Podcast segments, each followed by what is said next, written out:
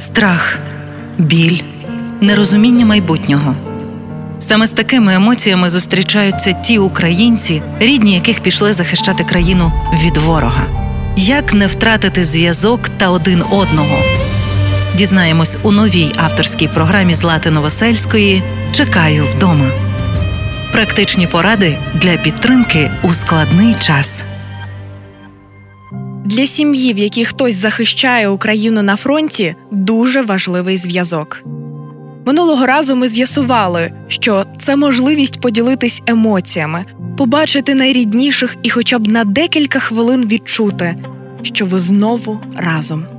Проте не завжди вдається почути рідний голос чи побачити омріяну смс-ку, яка на 100% заспокоює і дає сил прожити ще один день. Іноді наші захисники не беруть слухавку в обумовлений для розмови час. Або ви прочитали новину, що десь, начебто, окупанти вдарили по місцю, де може бути ваша рідна людина, а вона не бере слухавку. Тут важливо зупинитись і просто почекати.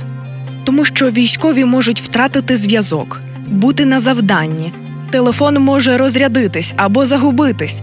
У такі моменти не варто вигадувати найгірші сценарії і доводити себе до істерик. Зачекайте.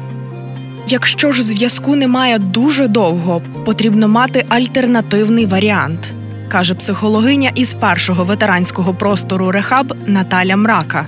Коли немає власне вже дзвінка, тоді вже наступає тривога. Я думаю, що це спрацьовує так, бо коли дружина знає, що там чоловік іде на завдання, звичайно, що вона не буде телефонувати. Але коли він мав би вийти вже з завдання і не телефонує, тоді вона пробує набирати. Ну, має мати якісь запасні, напевно, телефонні контакти, бо завжди є тривога, що щось не так. Ну в тривожних вже людей є очікування, що щось сталося. Ну це теж вже такий сигнал, що це вже занадто, що немає чого хвилюватися. А є тривога обґрунтована, що домовилися, і хтось не вийшов на зв'язок.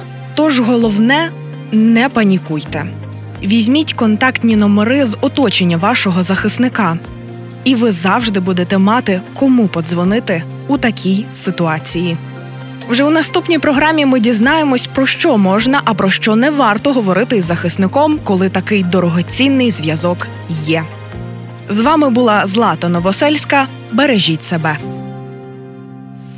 Партнер проєкту мережа аптек ДС для учасників бойових дій в аптеках ДС діє постійна знижка. Дякуємо нашим військовим за захист.